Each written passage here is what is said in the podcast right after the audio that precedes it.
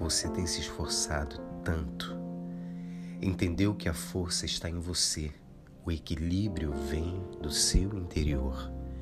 Entendeu que as pessoas podem te ouvir, te apoiar, te encorajar, mas a atitude tem que vir de você. Então continue. Não se prive de pedir ajuda, conselhos, procurar se informar mais, estude, continue. Se der errado, faz diferente, tenta novamente. Só não vai ficar parado se lamentando. Quer chorar? Chore então, mas só o suficiente para lavar a raiva, a decepção, a dor. Depois enxuga as lágrimas e deixa a noite passar.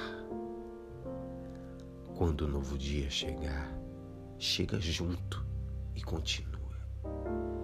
O que você deseja encontrar ou construir está lá na frente. Então siga, voltar ou estacionar, jamais.